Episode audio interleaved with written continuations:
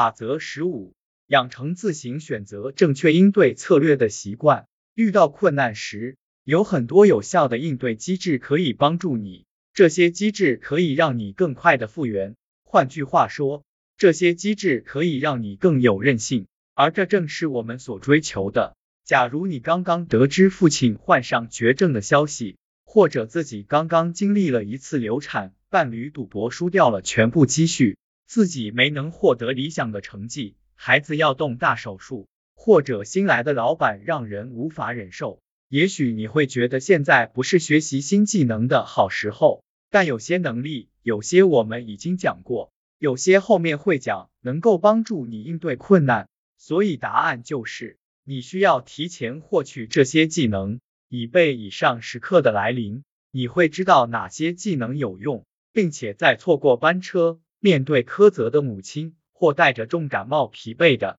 工作时反复练习。无论情况是好是坏，你都需要持续不断的使用全新的思维习惯。其他则是在意识到自己需要提前做好准备时采用的策略。你需要反复磨练这些能力，做好准备，这样才能在遇到困难时迅速用上这些能力。因为在困难时刻，不是人人都有勇气解决问题。我在下一部分会介绍一些有用的新的思维方式，健康的思维，但前提是你要养成习惯。一帆风顺时，这种思维方式也很有用，但这时你是在收获成果。当然，还有一些可用于自身的方法，这些方法难度不大，但有些却是在有需要前就应掌握的新技能，例如瑜伽、体育锻炼、冥想、骑自行车、在浴缸里好好泡个澡、和朋友出去玩、逗猫狗鹦鹉玩。